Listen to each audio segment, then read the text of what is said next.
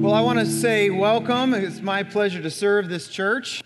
And uh, my name is Ray Green. I want to welcome all you guests this morning. And I want to say it's great to serve a church that, that God is blessing and growing. And I brought something along with me today. This is a jersey of uh, one of my favorite, well, actually my favorite collegiate sports uh, uh, teams in the country. And um, there's a logo on the front of it. And uh, there it is right there. And this, this jersey, okay, um, so this is not a rhetorical question. What, when you think about this jersey, what do you think it means? Let's get somebody up in the balcony over there. What does it mean? I can't hear you. What? What does it mean? Team. Team. All right. What about down here on the floor? Unity. Unity. Okay. Down here, right here in the middle. You're a fan. What? You're a fan. I'm a fan. Okay. Yeah. About here, back here in the balcony. Dedication. Dedication. All right. What about here, over here? Nobody has anything. All right, cool. When I, when I see this jersey, here's what it makes me think of. It makes me think of what I grew up in my roots. I grew up just right outside of Columbus, Ohio. In my roots, okay, I bleed scarlet and gray. And maybe you today, you bleed, you know, New Albany Bulldog colors, all right? Or, or maybe you bleed Sellersburg colors, or Christian Academy, or you bleed Floyd Nobbs, uh, wherever it is, right? But when we when we put on a jersey, okay, there's expectation, there's responsibility, all of those things. My wife and I were traveling through Columbus a while ago, and we happened to go, I, just, I said, hey, we're right by the stadium, let's go to the stadium. We, I said, let's see if the doors are open. So we, we go to the stadium doors, we find it open, and I said, hey, let's see if the, the, the gates are open to get on the field at Ohio Stadium. And well, the gates were open, and so we found ourselves, let me show you this picture, at the fifty-yard line at Ohio Stadium. There I am, and there's that stadium seats one hundred fifteen thousand people. Okay, one hundred fifteen, there's probably one thousand, maybe fifteen hundred of us here today, one hundred fifteen thousand people. And I thought, what would it be like you wearing a jersey with your name on the back, running out of the tunnel or running out into a basketball arena with people cheering you on? What would that be like for you and for me? And I, I have had friends who played uh, college basketball or uh, and uh, professional basketball and professional baseball, and I've asked them that question. And they tell the stories of what it was like. And they talk about how when they walk out with the jersey, it means something, a responsibility. And, and you're like, well, may, I haven't, I've never really had that opportunity. Well, you have, you have an opportunity because you wear a jersey. You wear a uniform. Some of us in this room, you wear the jersey, the uniform that has drool stains on it from the shoulders, from rockin' children. And there's awesome responsibility and privilege that comes along with being a parent, but also terror, right? Yeah, look at this picture. Yeah, that's right. For others of us in this room, we wear the uniform by the military. And for those of you who serve our country, we say thank you. For others of us, yeah, for others who put on a jersey and a uniform, maybe you, you work for an organization and, and you work every single day. My dad grew up as a mechanic and he worked six, seven days a week. And so that's the uniform, the jersey you wear. Or maybe some of you, the, the jersey, the uniform has a bit miles on it. There's a little bit more wrinkles on it. And that uniform has its perks because you get the grandchildren, you get to have them come over, you give them anything they want, you sugar them up, and then what do you do? You send them home, amen? Right? Yeah. But there's another uniform I want to talk about real quickly today, and it takes precedence all over all of the other uniforms. It's the jersey of all jerseys, and it was bought with such a great price. This is the jersey of grace, and it represents God. Not like God, you do something for me, and then I'll do something for you. It represents God seeking you out, buying you at a high price. It seeks out, it, it talks about how God giving you the jersey of grace, offering you free of charge. This is the jersey I want to talk about. We've been in uh, this series at Graceland called Invisible War, and we've been talking about Ephesians. And Ephesians chapter one verses or chapter one through three talks about how Paul says this is the position you've been given, that you are loved, that you are cared for. And the fact that God loves you so very much, well, then we should be so good for him. And as he talks about in Ephesians four, if you want to turn there with me or on your smartphone or your tablet, Ephesians four, what we're going to find is Paul gives us for instances where the responsibility, the challenge, the honor of wearing the jersey of grace and what it has for us. If you want to know the full story later on, you can go to the book of Acts and you can read about how those Ephesians flipped their town upside down in Acts chapter eighteen and nineteen. But Paul, he writes it very clear to us, and he gives us the, this idea for us in all churches. And so let's look at what they read and read it together. This is chapter four, verses one. Paul says this to us, "As a prisoner for the Lord, then." Let's read this all out together. Ready? Here we go. "As a prisoner for the Lord, then, I urge you to live a life worthy of the calling you have received." Highlight real quickly, live a life worthy of the calling you have received. Now, what does that mean? It means this, that once you put the jersey on of grace, it means something. If you're a Hoosier, you're not a Cardinal. If you're a Cardinal, you certainly aren't a Wildcat. And if you're a Wildcat, well, then you're not either of those, right? That's right. You see, Paul is saying as a child of God, as a child of God, your past is in the past, and it's time to act differently. When you put the jersey of grace on, it should mean something to you. Let me give it to you this way, an illustration by, by using food. There's many diets today, right? There's vegetarian diets, there's vegan diets, there's gluten-free diets. How many vegetarians do we have in the house today? Just show of hands, how many vegetarians do we have? All right, a couple. There's more than just raise their hand, I know. But this is the point of my illustration. There's no, there's no such thing as a non-practicing vegetarian. You can't, you won't catch a vegetarian eating this huge, big, double cheeseburger that's dripping with goodness. That's not a vegetarian. That's somebody who's seen the light, right? No, I'm just kidding, all right? But what Paul is saying is this. He's saying that is the life you're living match the logo on the jersey? Is there congruence? Is there this oneness? This one man by the name of Bruxy Cavey, he says it this way, "Christ's followers follow Christ. Imperfectly, yes, and needing much grace, we follow Jesus. There is no such thing as a non-practicing vegan." I think what Paul and Bruxy are trying to tell us is this, that like if you are in Christ, your past is in the past, don't worry about it. But if you're a Christ follower here today, then your life has got to line up with the logo of the jersey of grace. Why? Because we now represent a different team. We represent God. Paul would also say it this way, "We are therefore Christ's ambassadors," that he's working through us. Okay, you're like, "Ray, you're doing a lot of preaching." But here's what I would tell you today. We're all doing a lot of preaching. We preach every time we draw air. We preach to our neighbors. We preach to our coworkers. We preach to our family. We preach something all the time. And we have to understand that. So real quickly, what I want to do is answer this question for you. What does it look like to line up the logo with your life?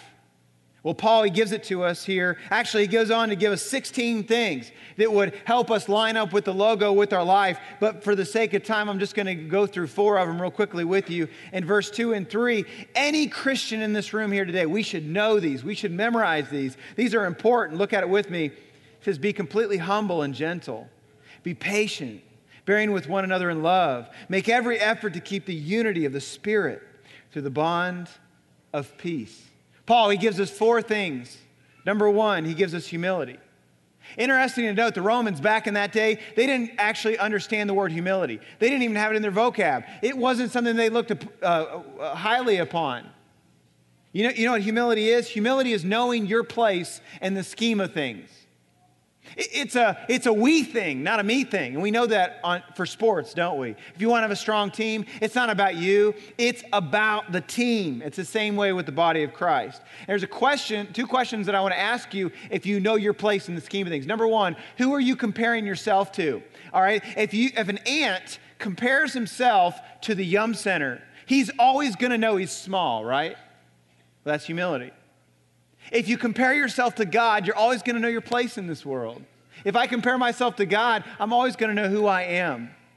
Here's another question. When you encounter difficulty, when you fight with your husband or your wife, when your family has difficulties, when you have financial difficulties, when you go through something in your life, who do you turn to? Do you pray, or does your pride keep you walled up? Which one are you? See, pride can sneak up on you. Tim Keller says it this way. Pride is the carbon monoxide of sin. It silently, slowly kills you without even you knowing. But Paul said it this way. Do nothing out of selfish ambition, but in humility consider others better than yourselves. How many of you just watched the Olympics recently? How many of you? Yeah. The, the sixty-four Olympics, Winter Games, there was a bobsled competition. And the bobsled competition was really between two guys. One guy by the name of Tony Nash, he was from England, and the other guy was an Italian great superstar. And the Italian great superstar was in the lead, and Tony uh, Nash was uh, in second, but he wasn't going to make it because he broke an axle on the back of his bobsled. Well, he was out for the most part, but then the Italian bobsled driver decided to take the bull out of the back of his bobsled and give it to Tony so that he could race. They ended up racing. Tony ends up winning the gold medal. Later, the Italian bobsledder was interviewed and said, hey, did you give him the victory? He said, no, I didn't give him the victory. He was the better driver. And he was later, the Italian bobsled driver was given this award for sportsmanship that was far more important to him than any medal. You see, God honors humility. The second thing that Paul says here is that he says gentleness. If your life is going to line up with the logo, you got to have gentleness. It doesn't mean you're weak. It doesn't mean you're timid. It actually means that there's like a horse's bridle in a horse's mouth. And we know about horse racing around here, don't we?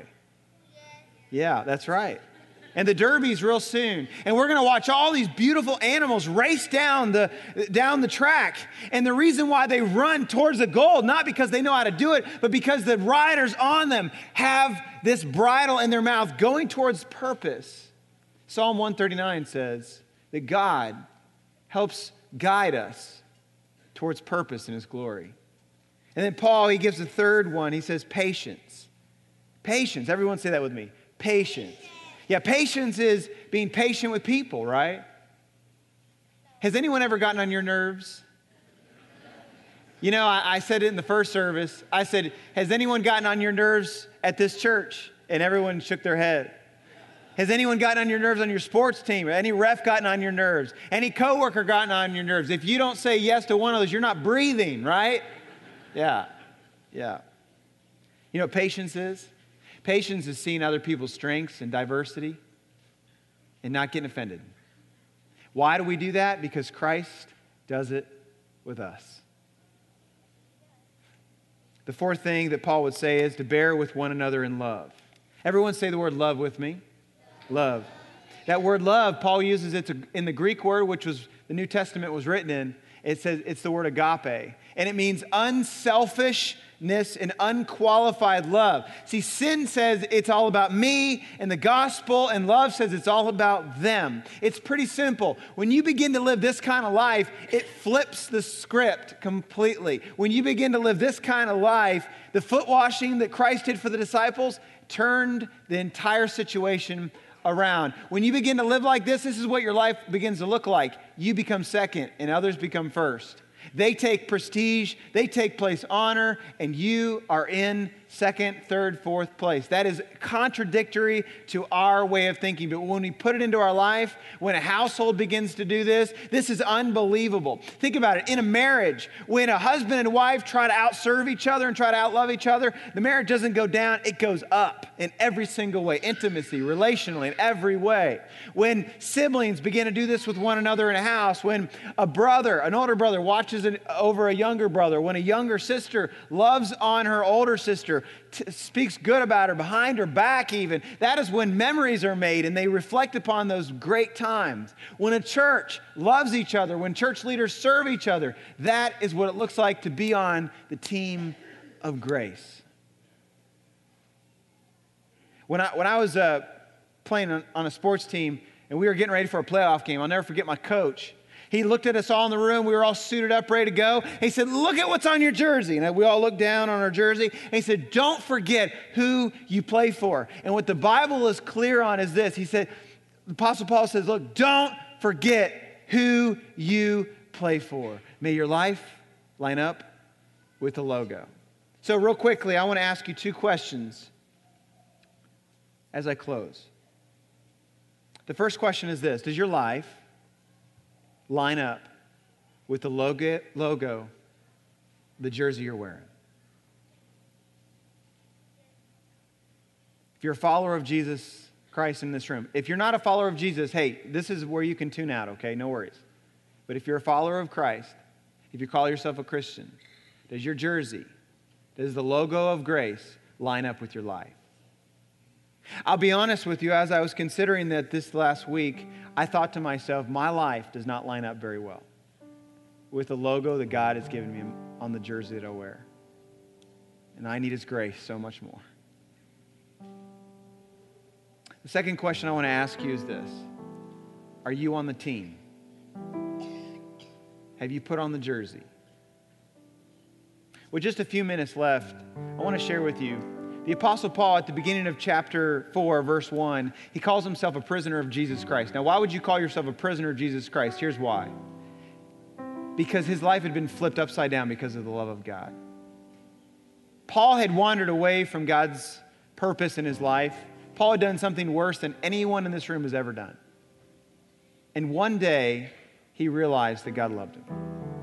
See, what Paul realized, according to Acts chapter nine, is that Paul had strayed away from God's design. God has a plan for your relationships. God has a plan for your finances. He has a plan for your career. He has a plan for your marriage. He has a plan for every single thing in your life, from the day you were born to the day you're, you will die. God has a plan for your life. And yet, we're, we have strayed from that design. And that's exactly what Paul did. And the Bible's very clear, and that is called sin. And according to the Scriptures in Romans chapter three, verse twenty-three, it says that we have all sinned and come short of the glory of God. And what happens as we stray is that what happens in our life is that brokenness comes in. And brokenness looks like a failed relationship. Brokenness looks like A, a, a dream that was dashed on the rocks. Brokenness looks like the just the stuff and junk that we encounter every single day in our life. This world is hurting. It's broken. We're so, we're so just broken as a society even, aren't we? This is the brokenness because of our sin. Now, God could have just said, you know what? I'm done with you, the, the human race. I'm done with Paul. But what happens is God said, no, no, no, no, no, no. I want to give the remedy. He sends his son, and he sends his son to the cross. He was a perfect sacrifice for our imperfection, and he offered redemption in the blood of Jesus Christ. His own son given up for you. Parents in this room, would you die for maybe a good friend? Maybe. Would you send your son or daughter to God, die for a good friend? Probably not. But God gave his own son for you and for me, his love for us. And in so doing, that would repair the brokenness, and that is what we call the gospel. And the reason we call it the gospel because it's great news. And Paul heard this gospel in the good news. And because he heard this gospel in the good news, his life would change. And what Paul would do to see his life go from brokenness to redemption is that he would repent. The Bible talks about it. And repentance is basically doing a one eighty in your life. And then he would believe in Jesus Christ. And belief looks like putting all of your trust in him so that you can have a relationship with God. And when we do this, my friend, we rediscover God's design for our life. Paul did this, and I did this. It's not just enough to hear about it. We have to respond. My daughter just had a birthday, and we gave her a gift, and we didn't charge her tax. We didn't have to make her jump up and down. We didn't do anything. She had to do this, and she received her gift. And I'm asking you today, if you don't have a relationship with Christ, God loves you, and he wants you to put your arms out. And he wants you to receive his gift for you. For God so loved the world that he gave his only son, that whosoever believes in him shall not perish, but have everlasting life. There were two teenagers. They were sixteen. And they were in a gathering a lot like this. And they were not Christ followers, okay? They were far from God. They didn't want anything to do with God. They struggled with all of the issues in this world. They're far from God. In fact, they didn't want anything to do with them. But at the beginning, you listen to this preacher. And this pastor began to talk about God's love for them, how he offered this free gift to them. And if they would repent and believe, they could receive it into their life. And they could walk with God, have a relationship with him. Well, that, that specific day, those two guys said yes to Jesus Christ. They put their faith and trust in Jesus Christ, and their lives would be forever changed. And that's exactly what God wants for every single one of us. Would y'all stand with me, please?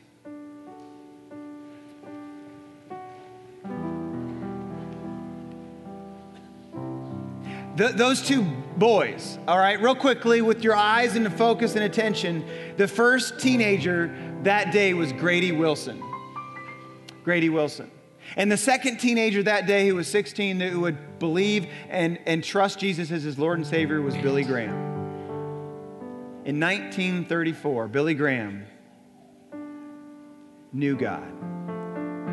C S Lewis says it this way: aim at heaven and you're going to get earth thrown in. But if you aim at earth, you'll get neither. And Billy Graham aimed at heaven, and everything else he got along the way. And I just want to tell you this. I want to tell you that Billy Graham, if he were here right now, he would beg you, he would plead with you that God loves you and he wants you to trust in relationship with him. And there's nothing that he would want more, God would want more, and for you to receive his free gift today.